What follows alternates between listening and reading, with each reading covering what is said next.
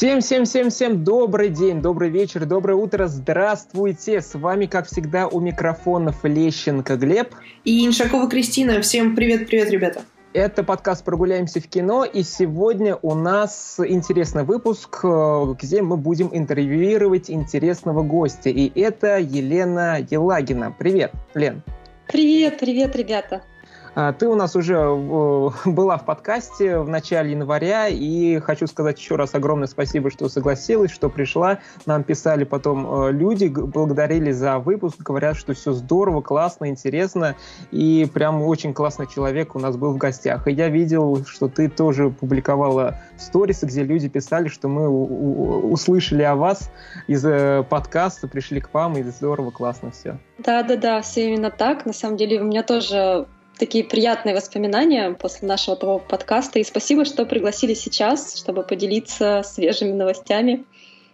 Да, я слежу за тобой уже, ну, как, как раз с января, и когда ты опубликовала сторис, я не помню, когда было где-то март, апрель, что ты поедешь в Канны, я сразу такой, вау, здорово, классно. Да, да, да, я получила аккредитацию совершенно неожиданно. Уже могу говорить, да, про это? А, да, и ну сейчас еще прям немножечко вводных, и потом уже основная часть пойдет. И когда уже начались сами Канны, и в преддверии Кан ты все время выкладывал сторис в Инстаграм, я хочу сказать, что это самый настоящий сериал. То есть была и интрига, и драматические перипетии, было и, как он называет, как все получится, получится, не получится, сложно, легко, был и катарсис, было и счастье, и печаль в твоих сторисах, и это был действительно интересно за этим следить, наблюдать. И самое главное, переживаешь, получится у тебя, не получится, э, будет там тебе интересно, не будет. Прям очень здорово все построила, транслировала. И вот такой вот каждый день ты там, наверное, сторис 20-30 выкладывал про Каны, такой прям э, как там и оказался, следя за твоими новостями. Да, на самом деле столько восторженных отзывов. Я сама не, не ожидала, что я смогу быть таким блогером, особенно когда столько событий и столько переживаний но я ни разу не пожалела, что я в это во все ввязалась, э, несмотря на то, что тратила на это время, безусловно, и в какой-то момент даже стала немножко заложником э, всего этого. То есть был момент, когда я хотела даже отказаться, больно было сложно, и вообще я уже не выдерживала этого всего. Я имею в виду на этапе подготовки. Но я подумала, как же так, э, меня столько людей поддерживает, и я просто не могу уже отказаться от этой идеи, я должна идти до конца.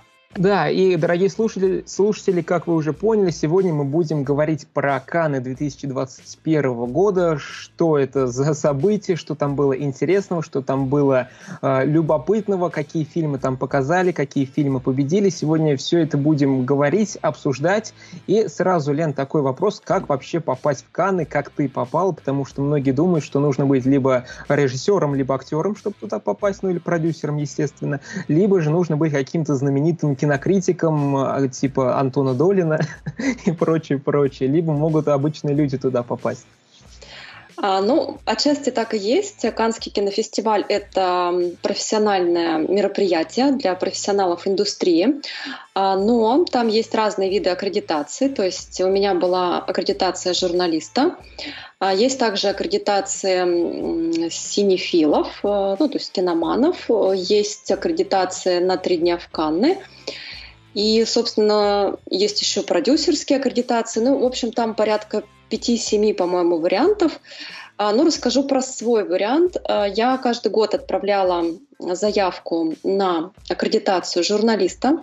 Для этого я заполняла заявку, прикладывала свои статьи, публикации, а также э, статистику того издания, от которого я хочу э, ехать на фестиваль. И каждый год это были совершенно разные издания, ресурсы, и каждый раз сканы мне отказывали. И вот в прошлом году я попробовала э, отправить заявку от Фестагент. Это агентство по продвижению фильмов на фестивалях. Они занимались продвижением моего фильма. И, собственно, мы списались, я предложила, они согласились, и мы отправили заявку. Но в прошлом году по понятным причинам фестиваль был отменен. И, соответственно, в этом году я просто зашла еще раз на сайт и даже я не помню, была ли там какая-то кнопка, ну, как будто бы, да, я еще раз отправила возобновить заявку, что-то такое. И буквально через э, недели две, наверное, то есть я просто отправила и забыла. Мне приходит письмо, что поздравляем, мы ждем вас на фестивале, у вас аккредитация прессы. И вот тут я и вообще просто была в таком восторге, что сразу поделилась этим в блоге и получила столько реакций, и вот с этого все началось. А, ну, то есть, если человек хочет э, попасть, то, в принципе, может открыть сайт Кан и как-то там более подробно изучить, как туда, в принципе, можно попасть. Ну, Давай еще расскажу про самые популярные аккредитации. То есть вот аккредитация киномана, да, синефила. Ага. Для этого нужно тоже, по сути, заполнить заявку, написать мотивационное письмо, почему ты хочешь попасть в Канны, для, ну, для чего тебе это нужно, и приложить доказательства того, что ты киноман. Ну, например, фотографии билетов, а, показов, которые ты посещал, а, ну что угодно, может быть, автографы со звездами, там какие-то рецензии ты пишешь, блог ли ты ведешь, любые доказательства, что ты любишь смотреть кино. Вот. И, собственно, эта аккредитация дает тебе право смотреть все фильмы, даже в зале Люмьер, где проходят главные премьеры.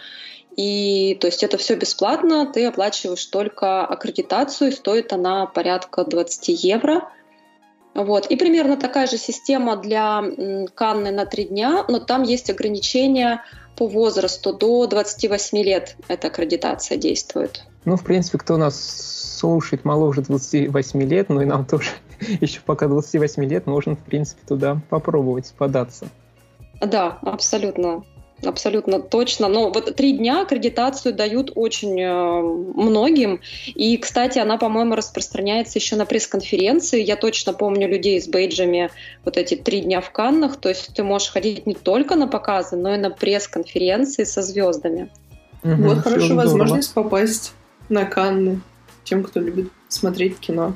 Лен, расскажи, пожалуйста, а как ты добралась до Кан? Ну, то есть, э, что какие события предвещали вот эту поездку? Как ты себя чувствовала, как ты готовилась к ней? Было ли страшно? Ведь это такой большой фестиваль, такой популярный, и надо было, там, не знаю, все продумать, наверное, там, где жить, как вообще до туда добраться, что нужно с собой взять.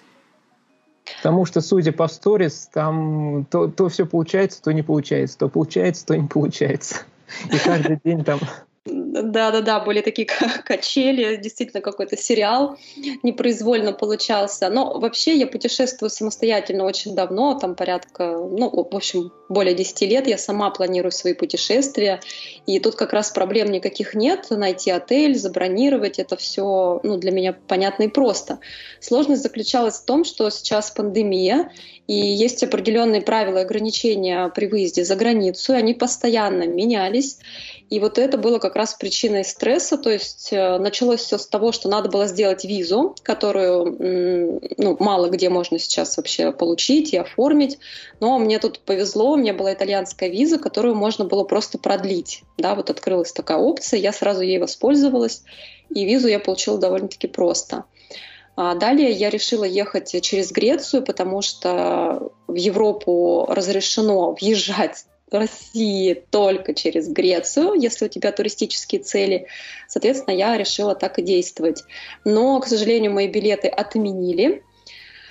И, соответственно, все, что я там дальше напланировала, все тоже пришлось отменять и строить заново маршрут. Потом я получила письмо от Кан, официальное о том, что, несмотря на все ограничения, там, пандемию и так далее, а, мы присылаем вам пакет документов, что вот вы журналист, вы едете на наше мероприятие, вы можете показывать это на границе. И это дает вам право въезжать напрямую э, в Ниццу. Ну, Ницца — это э, аэропорт э, рядом с Каннами. Вот, я обрадовалась и тут же купила прямой перелет в Ниццу, но радовалась я недолго, потому что Россию внесли в список э, красных стран. То есть это буквально вот случилось э, через несколько дней, и это означало, что все, кто прибывает в Канны, должны отбыть э, карантин 10 дней. И было очевидно, что ну, при всем желании я уже не могу поспеть выполнить эти условия. То есть, если бы я знала об этом хотя бы капельку раньше, конечно, я бы это сделала. Вот. Более того, у меня даже стояла вакцина специально для этого мероприятия, но оказалось, что она не подходит, потому что она не сертифицирована в ЕС. Вот. Поэтому мне ничего не оставалось, как э, ну, либо пропускать фестиваль, проходя этот карантин, либо пробуя все-таки въезжать через другие страны, что я и сделала. А, начитавшись форумов, пообщавшись с коллегами. А, я знаю, что большинство поступали именно так, то есть э, прилетали в Грецию, находились там какое-то время и далее уже летели а, в любую страну Европы. Ну, на данный момент вот это такая возможность. Э, там нужно только предоставлять ПЦР-тест отрицательный. И э, как получилось добраться до места? Ты там ну, говорила, что и машину взяла в аренду, и целый день там как-то не ела, не спала. Там. А, ну то есть нужно, нужно вот такое мясо, да, подробности. Окей. А, ну, у меня маршрут был такой, то есть я летела сначала из Петербурга в Москву, далее я летела из Москвы в Афины, из Афины, э, из Афин в Ниццу. А, но мой рейс а, был задержан, то есть из Москвы в Афины я вылетела с опозданием, и это не позволило мне успеть домой, на мой рейс до, до Ниццы. Соответственно, мне пришлось там все отменять. А, ну, часть, конечно, была неотменяема, то есть я все это время какие-то деньги тратила на вот эти бесконечные билеты и отмены. И, соответственно, потом я взяла, посмотрела, что есть билет до Марселя, и в этот же день и можно улететь э, из Афин в Марсель. Вот. Марсель находится примерно в двух часах от Кан. Вот, поэтому я купила этот билет. Собственно, я пролетела в Афины, а там прошла всю процедуру, которая требовалась. На тот момент это было обязательное тестирование всех, кто прибыл. Соответственно, я показывала свою вакцину, я проходила тестирование. А, ну, собственно, все. А дальше ты уже находишься в Евросоюзе, и по большому счету нет официальных документов, которые бы запрещали любому человеку из Евросоюза, шенгенской визы, перемещаться между странами. Вот, то есть, э, ну, это такая как бы законодательная лазейка, то есть, с одной стороны, у каждой страны есть какие-то правила въезда, но с другой стороны, а, есть общее правило, такое главное, да, что если ты в Шенгене, то ты можешь перемещаться по странам Шенгена. И, в общем-то, вот этим я и воспользовалась. Я, собственно, спокойно зарегистрировалась на рейс до Марселя. Единственное, что мне проверили, это тест ПЦР который был, естественно, свежий. У меня этих тестов было очень много с собой, чтобы, не дай бог, там не пропустить вот этот э, тайминг, да, там 48 часов, где-то требовалось 24 часа. В общем, у меня были свежие тесты из Шереметьево. И, собственно, я села на рейс до Марселя, прилетела в Марсель, там тоже прошла контроль, и там уже не проверяли ПЦР, просто смотрели паспорт и визу. Вот, собственно, все. То есть все оказалось гораздо проще, чем э, здесь на этапе планирования, потому что я читала все законы, все правила и готовилась вообще к самому страшному, к депортации, к карантину и так далее. Вот. Э, но оказалось на самом деле, что никто ничего особо не проверял. И когда я прилетела в Марсель, единственное, что я упустила вот в этих всех э, перебронированиях, спешке, я не успела забронировать себе трансфер. Оказалось, что э, вообще там все закрыто, там нету сервиса такси, у меня не было интернета, в аэропорту он тоже не ловил. А в итоге а поезда тоже не ходили уже, то есть только до четырех, по-моему, был последний а, поезд. В общем, я оказалась в Марселе, но абсолютно без понимания, как мне вообще до Кан добраться. И причем мне очень хотелось уже добраться, потому что я была сутки в пути. Я не успевала там толком не поесть, естественно, не спала. И, э, в общем, я попросила своих родных для меня забронировать трансфер через приложение GetTransfer. И единственное, что ко мне приехало, единственное, что откликнулось, это была Тесла за, за 350 евро. Я просто, конечно, была в шоке от этой суммы. Но, Но это в другой... день или в час? Ну, это за поездку. Ага. Вот. То есть столько стоила поездка на этой прекрасной машине. Но я посчитала, что если я сейчас останусь, э, допустим, забронирую отель и завтра поеду на поезде, и еще буду тут что-то есть, то, наверное, плюс-минус я все равно какие-то деньги потрачу. И самое главное, я не поспею к фестивалю, да, потому что мне еще надо было э, получить бейдж, сдать опять этот тест свежий, ну, там, заселиться в отель, ну, в общем, куча организационных моментов, а мне очень хотелось все-таки попасть на открытие фестиваля. Поэтому я подумала, ладно, пусть будет эти пусть будет этот дорогущий трансфер. В конце концов, я уже во Франции, я такой путь проделала, и, в общем, я забронировала эту Теслу. Вот, это было, конечно, прекрасно, шикарная машина, шикарный сервис. Э, ну и, собственно, вот, э, я оказалась во Франции, упала просто спать без задних ног. Вот, а с утра уже побежала делать а, все дела по аккредитации. Слушай, ну прям по, это, я считаю, что ты прям подвиг какой-то совершила, что такие э, такое путешествие сама преодолела, несмотря на преграды, несмотря на отмены, это прям здорово. И вот такой у меня вопрос возник. А если ты знал, что вот будет все вот отменяться, стоила ли вот эта подготовка, либо можно было там, не знаю, буквально за два дня все это уже сориентироваться на месте, как там забронировать и так далее, а не готовиться там неделями, месяцами? Ну, ты знаешь, э, да, на самом деле я знаю ребят, которые не сильно парились, и, в общем-то, в последний момент все у них сложилось, но это, наверное, особенность характера. Я, видимо, не могу по-другому, я еще не перестроилась в пандемийные какие-то рамки, да, наверное, да, сейчас уже нет смысла ничего заранее планировать, все в последний момент, но вот я как-то думала, что вот как-то я по старинке, я люблю все заранее делать, а, Наверное, да, можно было без этого обойтись, но вот, э, ты знаешь, э, все-таки э, мне кажется, вот тот пакет документов, который у меня был со мной, он был у меня в руках, это папка. Я думаю, на границе никто не задавал никаких вопросов, еще отчасти поэтому, потому что у меня на любой вопрос была бумажка, и, в принципе, уже видя эту папку, я думаю, никто не решался задавать никаких вопросов. Вот. Кстати говоря, ребята, которые вот добирались до Кан, ну, большинство из них рассказывали еще более дикие истории, когда люди там не могли сесть на рейс, отказывали, или когда, ну, то есть тоже из-за каких-то а, задержек, да, не успевали, приходилось ехать вообще в другую там страну, то есть условно ехать в Милан, из Милана уже на поезде, то есть минуя даже Францию, сначала в Италию, потом уже на поезде во Францию. Ну, то есть у каждого, кто добирался в Канны, я думаю, найдется вот такая же история, как у меня. Но, к сожалению, сейчас вот не так-то просто попасть в Европу из-за вот этой всей истории с пандемией. То есть можно собраться и делать уже такой альманах, как добраться до Кан из России. Но ты знаешь, он будет уже не актуален, возможно, через месяц. Это все быстро, мне кажется, меняется. Вот. Угу. А, расскажи вообще, как вот организация кинофестиваля в Каннах? Вот э, нормально встретили, все показали, или там нужно было бегать то туда, то сюда, все ли там было понятно, как там вообще к, к русским относятся? А, мне кажется, что организация в Каннах прекрасная. То есть, в принципе, уже заранее а, было известно, где что находится. Да? То есть у меня были различные документы, а, доступ к личному кабинету. То есть все можно было скачать, изучить, посмотреть. То есть, в принципе, все было понятно. Единственная была сложность, что у меня не было сразу интернета.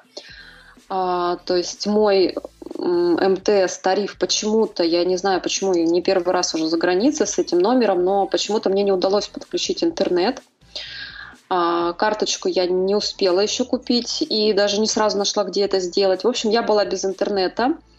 И а, некоторые моменты на фестивале, вот на самом начале требовали у меня вот этот интернет, которого не было. Вот. Ну, то есть ну, условно, там просят что-то показать, а это в интернете оказалось, я ну, забыла, да, это скачать, нет интернета, не могу показать, ну, то есть вот это только была заминка, а в остальном, а, в принципе, все понятно, ты сразу приходишь в центр, где выдают аккредитацию, он отмечен на карте, ну, к слову сказать, это все рядом, это как такой маленький э, городочек такой киношный, там вот все здания рядом, то есть ты сначала идешь, а, получаешь свой бейдж, дальше ты идешь в дворец фестивалей, где получаешь свою сумку-рюкзак, да, которая была у всех журналистов. Классная, кстати, сумка, до сих пор с ней хожу, мне она нравится а, с фирменным логотипом, и там же дают тебе еще там различные материалы печатные, а, вот, собственно, ты все получил, у тебя есть программа, есть доступ э, по бейджу куда угодно. Единственное, что еще нужно было, это ПЦР-тест каждые 48 часов. Там тоже была такая палаточка, в которую ты можешь прийти с бейджем, и нужно было обязательно записаться предварительно через сайт, и через 6 часов ты получаешь э, результат. Вот, то есть результат ПЦР отрицательный и бейдж, и, в общем-то, все, ты ходишь куда угодно. А, вот по поводу э, еще кинотеатра, который находится в отдалении, то есть там, получается, есть дворец фестиваля, где проходят все показы, там несколько залов. Есть зал для рандеву, да, то есть каких-то разговоров, диалогов э, со звездами, с э, известными там личностями. И есть э, зал пресс-конференций. Это все вот в одном месте. Там же есть пресс-офис для журналистов, соответственно, их там несколько. Там же можно поесть, попить. А, все напитки бесплатно, то есть и алкоголь, и кофе, и вода, и, в общем, ну, все, все напитки, в общем, включено. И а, все условия для работы, то есть даже есть принтер, где ты можешь распечатать, а, ну, высокоскоростной интернет, вот именно в зонах для прессы. В общем, все это в Дворце фестивалей. И есть еще зал, который находится примерно в 20 минутах а, от а, Дворца фестивалей. Вот здесь у меня была сложность, я не сразу нашла, как туда добраться. А, какая-то там немножечко дезинформация в буклетах, где находится остановка, она на самом деле не там находилась. А, вот. Э, но потом я уже там спросила у коллег, нашла, добралась. И был, кстати, еще QR-код, а, по которому ты можешь бесплатно ездить на автобусах. Ну, в общем-то, что тоже приятно и удобно. То есть определенная забота чувствовалась. То есть, в принципе, все очень хорошо организовано. Все понятно, Вначале были какие-то моменты, но потом буквально на второй день все стало ясно и просто. А вот про ПЦР-тесты, то есть всем нужно было сдавать, либо э, те, кто поставили европейскую вакцину, тем не обязательно было? А, да, с европейской вакциной можно было не предоставлять тесты. И также, если ты переболел и у тебя есть об этом справка, а, то не нужно было сдавать. А, да, а всем остальным нужно. Слушай, ты вот сказала, что во, во дворце показов э, был, было специальное место, где можно было встретиться с известными личностями, поговорить с ними, пообщаться. Ты кого-нибудь там застала? А, ну, это тоже такие мероприятия специально организованные, ну, как и показ. А, были такие так называемые рандеву. А, я попала на рандеву с Джоди Фостер, с Мэттом Деймоном, с кем же я еще была, с, со Стивом Маккуином. То есть это тоже ты берешь билет, то есть на любое мероприятие ты берешь билет. Вот про это тоже стоит сказать отдельно. То есть если раньше в Каннах всегда а, были очереди, то есть по бейджам а, ты проходишь, ну, в зависимости от того, какой у тебя бейдж. Да? Если у тебя м- приоритетный бейдж, соответственно, ты идешь э, первым, да, вот у меня был бейдж самый низший в иерархии, да, то есть из прессы он самый низший, это желтый бейдж, потом идет голубой бейдж, потом идет розовый и белый, и потом, по-моему, идут э, черные бейджи, это продюсерские и бейджи прокатчиков, то есть вот э, кинорынок, в общем. Вот. А после прессы идут, э, ну, то есть ниже вот моего бейджа шли э, аккредитации «Три дня в Каннах», «Синефилы». Вот, собственно. И раньше все стояли в очередях, это было очень удобно, потому что ты целый день мог простоять и, допустим, даже и не попасть. Сейчас э, утро начиналось в 7 утра с того, что ты открываешь сайт и берешь себе билеты. А, и, соответственно, можно было брать билеты на показы, можно было брать билеты на рандеву. Да, то есть, э, ну, на какие-то я не смогла попасть, например. Вот. Ну, собственно, берешь э, билет и приходишь. Соответственно, там а, есть интервьюер, который задает вопросы гостю, и также потом а, можно задавать вопросы из зала. Лена, у тебя английский свободный или все-таки, как он называет, э, не очень свободный, если говорить на простом русском? Да, у меня не очень свободный. Ну, в принципе, я считаю, у меня, конечно, неплохой уровень английского. Я неплохо понимаю фильмы, да, особенно если это с английскими субтитрами. А все фильмы, которые там транслировались, они были с английскими и французскими субтитрами, кроме French Dispatch. А, чем, кстати, всех очень это расстроило, потому что там сложные тексты для понимания, и не все было понятно. Ну, в общем, что касается вот именно э, просмотров фильмов с субтитрами, здесь все в порядке, все понятно. Но что касается каких-то таких вот живых диалогов,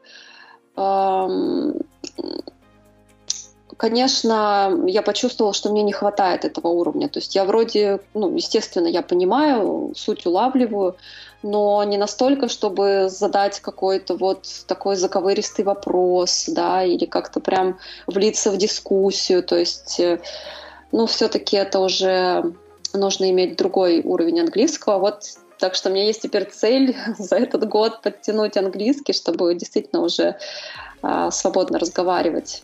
Нужно учить слова, нужно повышать разговорный, э, словарный запас.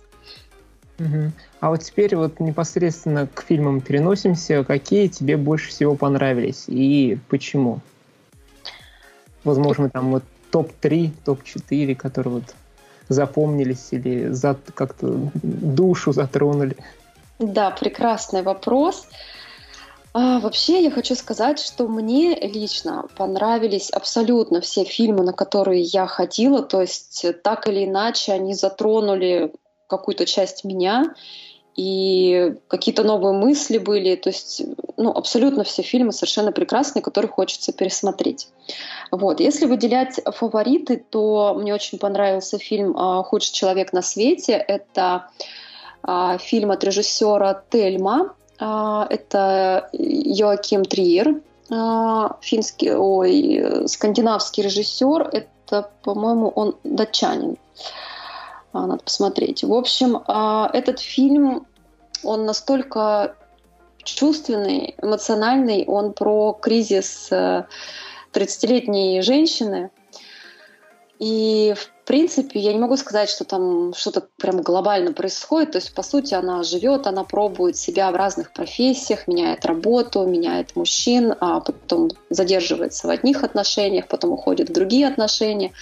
Ну, то есть это такая вот real life, да, как она есть. То есть там настолько все натуралистично, и есть такие вот прям очень чувственные сцены, вот прям тактильные, ты прям веришь этому, потому что это настолько жизненно и правдоподобно, но при этом это затрагивает и какие-то вот а, такие глобальные вопросы, ну, кто я есть, а, какое мое место в этой жизни, как мне стать счастливым, вот, и все это очень, конечно, красиво, очень объемно сделано.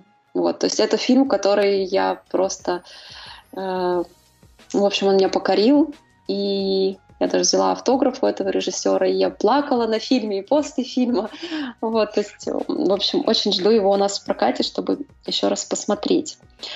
А второй фильм, который тоже меня потряс, а, мне удалось а, посмотреть его в зале Люмьер, то есть во время его официальной премьеры. Это особая энергетика, то есть туда приходят уже с э, определенным, там есть определенный дресс-код, то есть наряды, это как такой некий праздник и событие. Также приходит а, на показ а, съемочная группа, главный актер, режиссер, и все это, конечно, очень волнительно, видеть их в зале, да, все встречают их аплодисментами. ну и сам фильм, да, то есть фильм снят на русском языке, хотя фильм финского режиссера, но большая часть сцен снята именно в России. И там главная героиня, она финка, говорит по-русски. Она едет э, в Мурманск на поезде, чтобы посмотреть петроглифы. И, э, по сути, это такая камерная история, где она э, ну, весь фильм едет в купе с очень странным соседом, который, в принципе, всем своим видом вообще отталкивает и говорит о том, что этот человек вообще из другого мира, то есть он такой откровенный такой бандюган, какой-то гопник такой. э, с водкой сразу же к ней подсел. А вот. Юра есть... Борисов его вроде бы играет, да? Да-да-да, Юра Борисов играет, совершенно бесподобно он играет. А, вот, то есть очень чувственная, трогательная история. Это, кстати, конец 90-х, и мне кажется, очень здорово передано это время. А, вот. И то, как тепло приняла публика этот фильм, это просто непередаваемо. То есть действительно искупали просто в аплодисментах. Это вот есть как раз у меня в сторис. А, просто там плакали все. Я потом читала отзывы критиков, что у многих намокли маски не по назначению. Ну, то есть все же в масках на показе. Ну, то есть действительно, вот прям были какие-то слезы вот трогательного чего-то такого прекрасного еще во время просмотра и после просмотра, когда вот, ну, ты видишь все эти эмоции съемочной группы, когда, ну, все понимают, что фильм получился, и это прекрасно. Вот. Ну и третий фильм, наверное, который я прям отмечу, да, если говорить вот про тройку фаворит, это «Петровы в гриппе», совсем скоро у нас в прокате 9 сентября. Это фильм Кирилла Серебренникова по одноименному роману. Кстати, начала его вчера читать. Совершенно бесподобный язык, просто прелесть. А, и фильм а, тоже совершенно прекрасный. А, ну, это такая фантасмагория, да, там такой микс реальности и фантазии. Это тоже такой, знаете, фильм ностальгия. То есть, в принципе, действие происходит э, в наше время, но герой, он постоянно возвращается в прошлое. Вот, как мне кажется, это какие-то 80-е, Советский Союз. И там очень много ностальгического. То есть любой э, ну, человек, наверное, рожденный СССР, это все поймет, прочувствует, вспомнит. Ну, в общем, совершенно прекрасный фильм про про Россию, про нас с вами, про наш мир. Угу. И пару таких моих личных и, э, и вопросов как, как раз по фильмам. Э, как тебе вот фильм, э, как он называет, Титаны? который Титан, про Титан сейчас отдельно поговорим, э, которая девушка, э, от, которая училась у Сакурова, там заняла там одну из mm-hmm. ключевых премий. Вообще понравилось, не понравилось, и твои вообще ощущения, потому что ты вроде бы, когда посмотрел, сказал как-то не особо, а потом вроде бы даже очень хорошо. Да, это фильм «Разжимая кулаки» Киры Коваленко. Она ученица выпускница мастерской Александра Сакурова, так же, как и Кантимир Балагов. И так же, как и Кантимир Балагов, она получила награду в секции «Особый взгляд». Это ну, такая секция, которая проходит параллельно с основным конкурсом, ну, как бы малый конкурс, но это тоже очень значимая награда. А, фильм а, снят на осетинском языке. Да, сначала было какое-то ощущение очень такое тягостное у меня после просмотра. Ну, может быть, это, кстати, связано еще с финальным кадром, который нарочито дискомфортно снят. То есть это такое дребезжание камеры, очень болезненное. И вот ты выходишь, да, в каком-то немножко таком раздрае, в каком, с каким-то неприятным осадком, хотя, по сути, все заканчивается хорошо, можно так сказать. А, но этот фильм, он действительно задевает э, что-то глубоко внутри, и вот благо после этого фильма у меня не было никаких других показов, и я в полной мере насладилась вот этим послевкусием. Я много думала про этот фильм и поняла, что чем дольше я про него думаю, тем больше он мне нравится. И героиня неоднозначная, то есть э, она, получается, находится в таких тисках в окружении мужчин, да, то есть это ее отец, который ее подавляет, не разрешает ей уехать э, из страны, это ее брат, это ее поклонник, то есть все они так или иначе чего-то от нее хотят, и при этом сама героиня, она а, ну, такая неоднозначная, то есть не совсем понятно, а, а хочет ли она, или ей это не нравится. Э, ну, то есть э, как будто бы ей не хватает решимости заявить о себе и сказать, что я этого не хочу, я это не буду терпеть.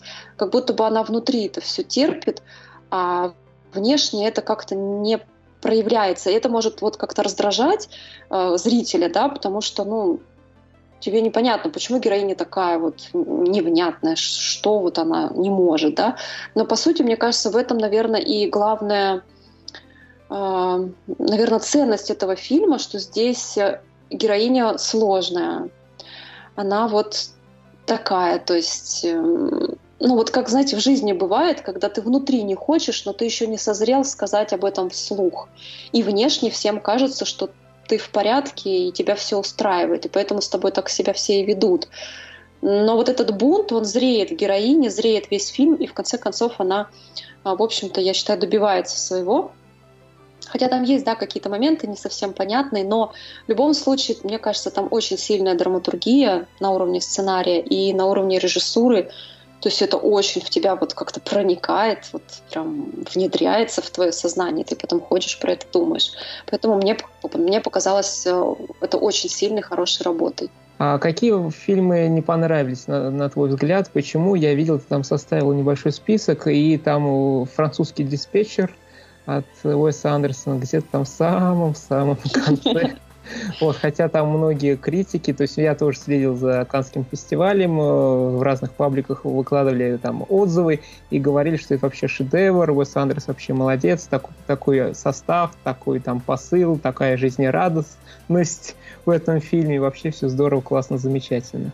Ну, а, да, французский вестник, как я уже сказала, его нужно, конечно, смотреть, я думаю, на родном языке, чтобы понять э, все, что туда заложил Уэс Андерсон. А, к сожалению, не было английских субтитров, поэтому, я думаю, многое для многих осталось непонятым. А он на французском, получается? А, он на английском. А, на английском. А, на английском, да, но многие фильмы шли на английском, но при этом субтитры были. Дело в том, что у Уэса Андерсона очень многое построено на диалогах. При, при этом а, диалоги достаточно глубокие, и они даже на русском языке не всегда могут быть поняты, да, потому что очень много каких-то подводных э, смыслов в них, э, то есть надо быть в контексте, понимать вообще, про что речь. А, и помимо этого, эти диалоги, они произносятся очень быстро, то есть э, вот на слух уловить достаточно сложно. Э, ну, я не говорю про то, что там совсем все непонятно, конечно, нет, но я полагаю, что какие-то моменты все-таки были упущены. Угу. И это как-то повлияло на восприятие, но а, основное, что хочется отметить, и это многие отвеча, отмечали, что а, ну, в какой-то мере Уэс Андерсон стал заложником своего стиля, да, и как будто бы форма преобладает над содержанием, как будто бы все это создано ради формы.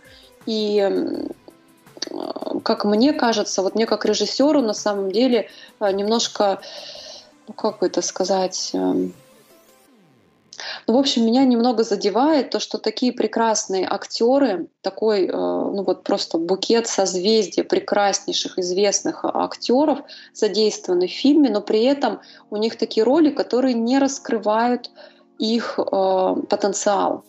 Да? Ну вот, к примеру, там Элизабет Мосс, мне очень нравится эта актриса, она звезда фильма, а, сериала «Рассказ служанки», и она действительно очень сильная актриса. И, конечно, хочется видеть ее вот на максимуме своего потенциала, да, а у нее, по сути, там такая эпизодическая роль. Ну, в общем-то, как и у многих э, актеров в этом фильме, роли эпизодические. То есть, ну, я, я не совсем нет, я понимаю задачу, да, что хочется, наверное, увековечить э, прекрасное вот в одном фильме, да, Уэс Андерсон как такой коллекционер, да.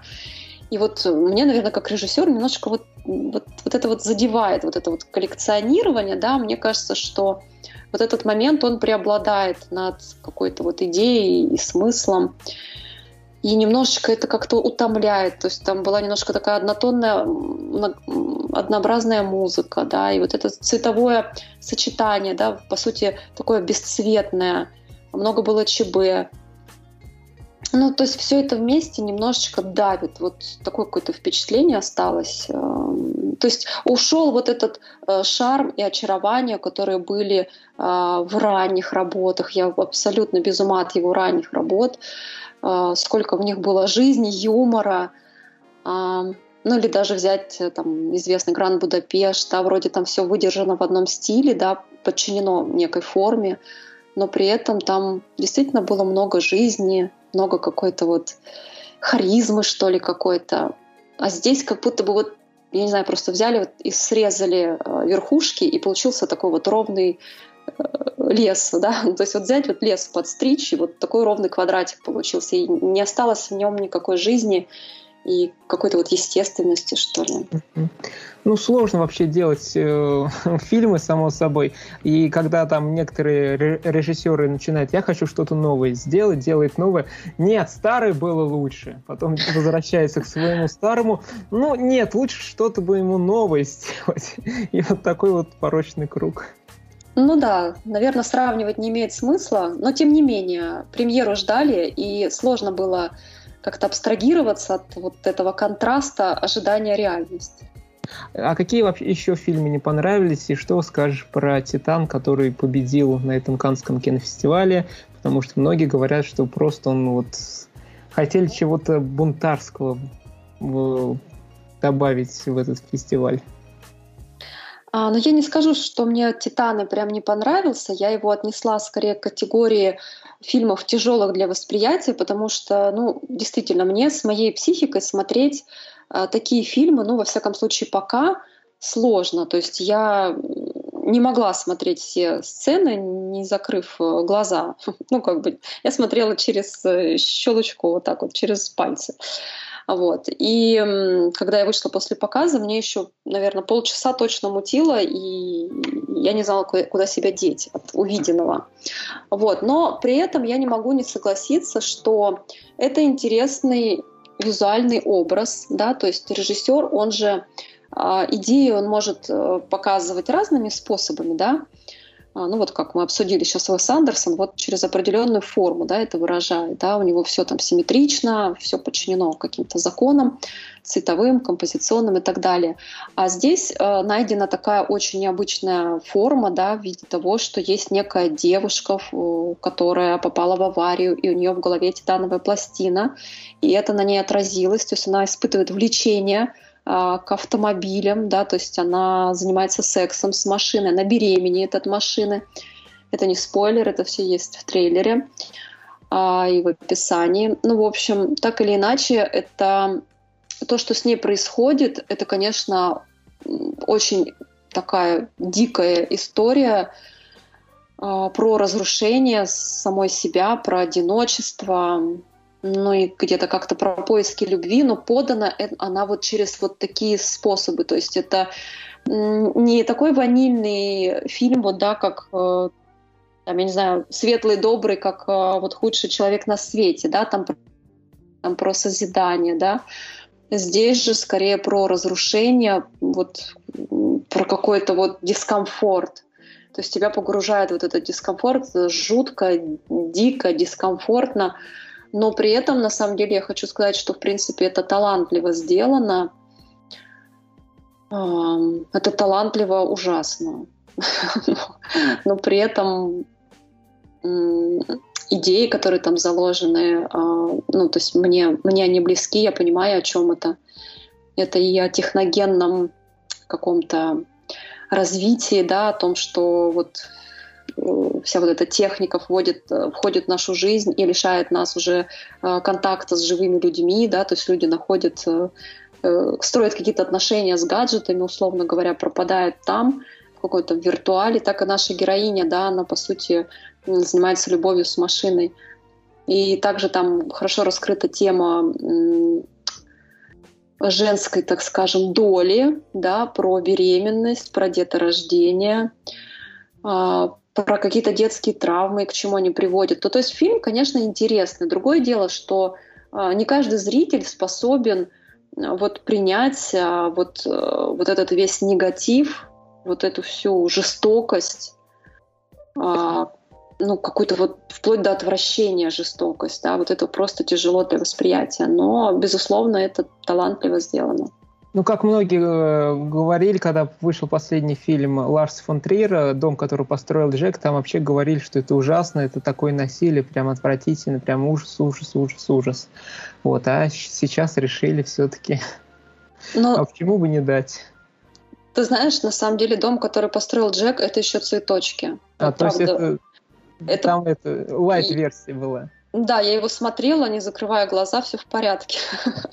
ну, то есть, по моей шкале, то есть, если там дом, который построил Джек, там, ну, условно, 3 балла, то Титан — это 10 баллов. Ну, все, надо смотреть. Его вроде бы обещали Конечно. в сентябре показывать в России, поэтому побежим. Да, обязательно нужно посмотреть. Я вообще решила, что а, вот после этого фильма, что мне нужно пересмотреть немножко а, свой подход к просмотру фильмов, да, потому что фильмы это же искусство, и поэтому, если ты начинаешь вот так остро прям переживать и, и погружаться, и через себя пропускать, то, конечно, тебе сложно оценить этот фильм как шедевр, как искусство. Здесь нужна какая-то определенная дистанция и понимание того, что это фильм, это определенная такая инсталляция, да, то есть э, имитация, вот. И, соответственно, тогда, наверное, будет легче смотреть подобные фильмы. Мне кажется, от новостей уже, которые показывают по каналам, ну ходят, и пострашнее ужастики будут, чем всякие титаны. Да. Я не смотрю просто новости, но да. Ну, и, и правильно, и правильно. И вот еще такой небольшой еще вопрос, э, лично тоже мой. Как тебе новый фильм от Пола Верховина? Вот про вот эта лесбийская история двух монахинь или что там такое? Ты вроде бы сходила, посмотрела. А, да, Бенедетта «Искушение» в российском прокате. А, да, фильм очень эстетичный. А, я просто без ума от э, главных э, героинь. А, сейчас я даже загляну в кинопоиск, чтобы не ошибиться с фамилиями. Да, а, Виржиния Эфира в главной роли. Она совершенно прекрасная, при том, что ей сейчас 44 года, но по сюжету она явно моложе и выглядит она явно моложе, то есть совершенно прекрасная такая юная дева и с ней в паре играет э, Дафна э, Патакия. Честно говоря, даже не знакома с этой актрисой, хотя у нее достаточно большая фильмография. Вот я сейчас посмотрела а, бельгийская актриса. И вот этот тандем, он совершенно невероятный. То есть вот а, она блондинка, блондинка и брюнетка, да, то есть они монахини, у них а, влечение друг к другу, и там есть очень откровенные эротические сцены. При этом а, Пол Верховен умудряется м, еще и как-то это все с юмором обыгрывать. То есть юмор у него очень такой тонкий и уместный. То есть он вот может пошутить и над какими-то религиозными моментами, но при этом здесь нет никакого нет никакой ни пропаганды, ни осуждения. То есть это просто история, кстати, основанная на реальных событиях, про двух монахинь, которые действительно полюбили друг друга. А, вот. Ну и, собственно, одна из э, героинь, да, вот главная героиня, которую играет Вирджиния Эфира, она, э, ну, как бы почувствовала некую связь э, с Богом и то есть еще вот параллельно идет вот эта сюжетная линия про то, как она становится святой, да, и, но в то же время она и грешница, и как а, общество на это реагирует. А, ну, в общем, достаточно интересная история. Очень ну, приятно смотреть. Действительно пр- прекрасное, красивое, эстетичное, эротичное кино. Все, будем смотреть. Я потому что вспомнил, как на Каннском кинофестивале приезжал Пак Чхан Ук, показывал свой фильм «Служанка», это 2016 год, там тоже такая лесбийская любовная история, но она больше триллер. Вот, а тут и по рассказам это такая, то есть драма, мелодрама. Ну да, э, я думаю, что да, это именно драма прежде всего. Вот, и еще меня заинтересовало, ты раз, э, рассказывала, что была на показах короткометражных фильмов. Какие они были, на твой взгляд, интересные, неинтересные, и сколько они длились, там 5, 10, 20, 40 минут? А, да, я ходила на показ, а, соответственно, там было представлено, представлено 10 короткометражных работ. А, ну, в среднем там они где-то минут по 10, причем они были разные, то есть э, были и как полноценные фильмы, ну, как обычно, да, с диалогами, а, но были и такие, где, ну, это то есть просто как некая такая зарисовка, ну, то есть без слов, как такая открытка.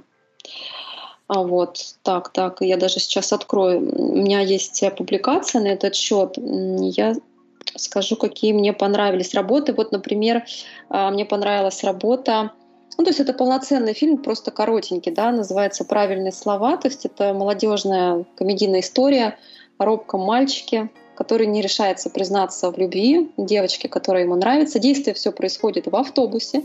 Кстати говоря, mm-hmm. весь э, фестиваль прошел под эгидой каких-то вот таких камерных фильмов, фокус на отношения. Вот прям надо же как совпало. Я безумно люблю вот как раз камерные фильмы и фокус на отношения. Так вот, а, все действие происходит вот э, в школьном автобусе. И я считаю, что прекрасная там, конечно, работа с актерами, там снимаются подростки, там лет 12, возможно, там 12-13, и, соответственно, они а, там этого мальчика всячески пытаются побудить к тому, чтобы он пошел и признался, все это записывается на видео, какой-то прямой эфир, ему дико неловко, а, но в итоге все-таки он решается, и девочка это выходит из автобуса, он бежит, ее догоняет, и все-таки признается ей в любви, и там в конце еще такой прекрасный перевертыш. То есть, э, ну, я думаю, я могу спойлернуть, вряд ли кто-то в ближайшее время будет смотреть. И когда будет смотреть, наверное, э, ну, не сильно потеряет. Ну да, будем надеяться. Ну, в общем, суть в том, что весь автобус на них смотрит, идет этот прямой эфир, и он ей признается э, как бы в любви, а, но а, по негласному какому-то вот такому, по негласной договоренности они решают для всех разыграть, что ну, у них не заладилось общение, то есть, по сути, они друг другу сказали прекрасные слова и договорились о встрече, но в автобусе все увидели так, что как будто бы они поссорились. Ну, то есть это очень интересно так снято, а, такая вот как бы обманка, да, что не все так, как мы видим в эфире, да, не все так есть на самом-то деле, да. Вот. Ну, так длился минут 15-20? Да, минут 12. И я просто его запомнила, потому что он был настолько динамичный, а, веселый, то есть все прям хлопали, смеялись, и, ну, то есть прям свистели, то есть э, я прям отметила, что, конечно, таких фильмов не хватает, а, обычно же, да, такие какие-то вот э, на подумать, какие-то мрачные, вот там вот прям все серьезно. А тут прям такая вот жизнь и юмор, было здорово. Вот, ну, то есть, да, были, в общем, э, из серии э, вот таких сюжетов, да, достаточно похожих на полный метр, просто вот ну, в коротком варианте. А, но были и такие совершенно дикие, да, которые я, честно говоря, вообще даже не поняла смысла.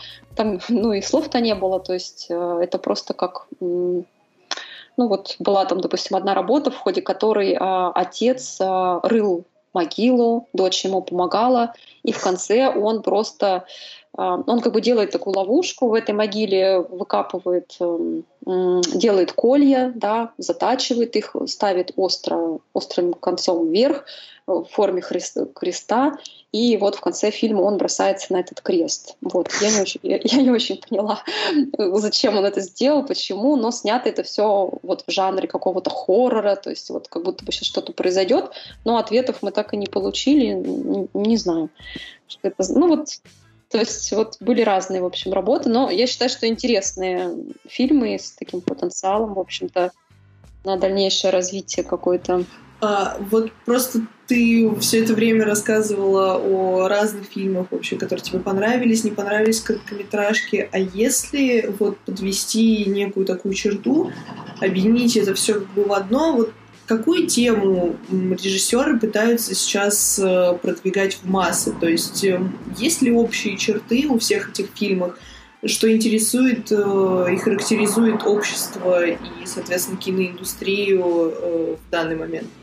А, ну, мне кажется, здесь а, мы говорим про Каннский кинофестиваль, а тут, соответственно, отборщики отбирали по определенному принципу. То есть, возможно, режиссеры снимают разные фильмы, но в этом году Каннский кинофестиваль принял решение вот, э, подбирать фильмы, соответственно, вот по э, принципу, по фокусу на отношениях, да, то есть и здесь какие главные темы? Это одиночество, да, одиночество человека вообще в этом городе, в этом мире, а, поиск любви, а, и какое-то, наверное, замещение живых, э, настоящих отношений вот чем-то виртуальным, да, какими-то вот э, гаджетами, приспособлениями, то есть вот, ну, короче говоря, внедрение вот каких-то таких техногенных штук в нашу жизнь. А, ну вот, пожалуй, да, одиночество, счастье, поиск себя в этом мире – это вот такие главные темы, любовь, да, такие главные темы были на Канском кинофестивале. И мне кажется, как раз э, это и есть сейчас главный тренд, потому что пандемия, вот она как раз показала нам, да, какую-то новую реальность, э, когда мы оказались э, все в карантине, да, мы оказались лицом к лицу с той жизнью, которая у нас есть. Кто-то оказался один, кто-то оказался а, с кем-то, там, не знаю, с семьей, но при этом почувствовал, что они настолько далеки, что а, они уже давно не вместе. И, ну, то есть вот это, это все, безусловно, отразилось, мне кажется, и на фильмах. Угу. А что вообще для себя отметил как э, режиссер? То есть какие-то интересные э, концепции, идеи, либо стиль съемки, либо еще что-то? А, ну, прежде всего я отметила для себя, что нужно искать э, нестандартные формы выражения, ну, то есть условно вот как «Титаны», да. А, понятно, что можно снимать фильмы в духе реализма, да, в духе какого-то документального кино, то есть как оно есть в жизни, но интереснее все-таки э, заходить через какие-то метафоры, через какие-то прообразы. А, то есть все-таки я отметила, что всегда интересно увидеть какую-то другую реальность. Пусть там будет и реализм, да, но что-то фантазийное, что-то необычное, оно помогает как будто бы под другим углом увидеть, э, э, ну как-то переосмыслить, да, какую-то тему, как-то глубже ее показать. Вот, это первое, что отметила, то есть э, искать какие-то вот такие необычные формы выражения. А, также, наверное, хочется, конечно, работать э, с какой-то юмористической линией тоже, да, потому что мало этих фильмов, и я это прям почувствовала на себе, то есть когда ты пачками смотришь э, фильмы, да, ты очень устаешь от вот этой гнетущей атмосферы, и как только появляется фильм, который э, вызывает улыбку, да, или там, о, господи, смех, э, это, конечно, все воспринимается на ура, и тоже оставляет какие-то вот такие, мне кажется, приятные впечатления. И, ну, то есть вот я для себя решила, что все-таки я не хочу уходить в какой-то негатив, я хочу больше эм, все-таки дарить какую-то радость э, через фильмы. А вот как ты считаешь, лучше вот чистая комедия, либо все-таки комедия, где есть еще немножко драмы? А, мне вообще нравится, на самом деле, когда это не чистая комедия, да, а когда смех, он очень вот этот юмор, он очень органично вписывается в реальность, да, вот как, э, знаете, Петровы в гипе, то есть там, по сути, нет ничего смешного, но там есть такие реплики, да, то есть э, это, это даже, это вот, это ирония, да, называется ирония или черный юмор, то есть, э, по сути, это драма, но здорово, когда даже в трагических каких-то обстоятельствах герои могут шутить и могут видеть в этом черном нечто светлое. Вот это мне очень нравится, вот эта грань, да, когда юмор, он может быть даже в какие-то очень темные времена и может спасать даже ситуацию. Лен, скажи, а вот после выхода с Канского фестиваля э, какие вот главные инсайты ты для себя отметила? Что больше всего запомнилось э, даже не в, не в эмоциональном, а в профессиональном плане? А, ну, во-первых, мне, конечно, было очень приятно находиться вот в этой среде. То есть для себя я решила, что и, ну, я и раньше это знала, но сейчас я прям в этом убедилась, что я очень хочу быть в этой индустрии. То есть кино — это ну, то есть кино — это все для меня, то есть это вот прям и есть жизнь. И мне очень нравилось, что столько людей а, приезжают, да, чтобы посмотреть эти фильмы, чтобы вместе пережить этот опыт и, и потом поделиться им а, там, через рецензии, через статьи. То есть это такой, знаете, коллективный труд, и это так интересно, то есть как будто бы вот мы все с вами живем, да, мы получаем какой-то опыт, потом а, режиссеры создают а, какие-то произведения, да, в которых упаковывают нашу с вами жизнь и реальность, и потом мы все это смотрим, оцениваем, и как-то вот через это мы понимаем жизнь, да, ну, а что сейчас происходит, а кто мы есть, а куда мы идем, а что было раньше. То есть и это такая прекрасная рефлексия, то есть это ну, вот какая-то такая история про познание себя. И я поняла, что на самом деле в этом смысле человек, он, вот все люди, да, кто там был, это как единый организм. Это настолько удивительно. То есть, когда фильм получается, да, в принципе, даже когда не получается, как будто бы люди, знаете, они все как один человек, как один организм, смотрят, а, реагируют, да, и видно, когда фильм не нравится. Ну, не видно, а чувствуешь, да, вот не нравится, вот какая-то вот какая-то вот такая возня начинается в зале, да, вот как-то люди начинают шевелиться. И наоборот, когда фильм нравится, как все э, плачут, аплодируют, то есть это вот, вот это вот чувство единого целого, это было просто что-то невероятное. Вот это такая синергия, обмен энергией, это настолько классно. И вот сейчас все разбежались, и снова будут накапливать эту энергию, чтобы потом встретиться через год и пережить этот опыт снова. Невероятно.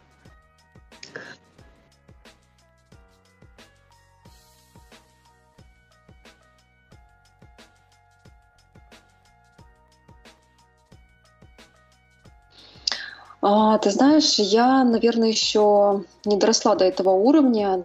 Мне кажется, я вообще два года, по сути, в этой индустрии. Я еще, можно сказать, новичок. И мне кажется, для того, чтобы организовывать фестиваль, нужно быть э, ну, достаточно опытным в этой среде и многие фильмы пересмотреть, и многие фестивали посетить, и вообще быть в индустрии, чтобы люди к тебе приходили на твой фестиваль. То есть нужно быть уже такой известной медийной личностью, ну, с определенными наградами, статусом. Вот, поэтому пока, наверное, не возьмусь, даже и, честно говоря, нет желания. А вот э, исходя из того, что я могу прямо сейчас, э, я Сейчас э, занимаюсь созданием своего киножурнала. Э, это, в общем-то, тоже давняя идея, и это то, что я могу сделать прямо сейчас, э, делиться своим опытом. И хочу делать это действительно с такой необычной подачей э, в сторону эстетики, а, то есть какого-то такого визуального наслаждения от просмотра журнала, и также добавить туда чувственную составляющую, да, так как я люблю все-таки такие вот чувственные эротические фильмы, то есть это будет тоже такой акцент. Ну и, конечно, интеллектуальная составляющая, то есть вот три таких кита — эстетика, интеллектуальность и э, чувственность. Вот. А киножурнал, он какой, в печатном виде, либо онлайн-версия? А, да, однозначно же печатная, потому что мне важно все-таки вот это вот э, воплощение в материальном мире. То есть и так у нас сейчас очень много такого всего онлайн, а мне хочется действительно вот э, нечто, что можно держать в руках, э, ощущать вот эти страницы. Ну, то есть вот все-таки это должен быть материальный такой объект. Угу. И вот в январе мы с тобой общались, ты говорил, что ты работаешь над монтажом своего фильма «Подарок Вселенной», правильно? Да. Как, вот ты его уже закончила, как вообще сейчас дела, как он уже его приняли какие-то фестивали, на, кино, на кинотавр ты хотела его подать, приняли, не приняли, как там судьба складывается? Да, фильм, э, конечно, я закончила. Все, а, это было еще, по-моему, в апреле завершено. А, соответственно, да, сейчас э, фестиваль находится на продвижении.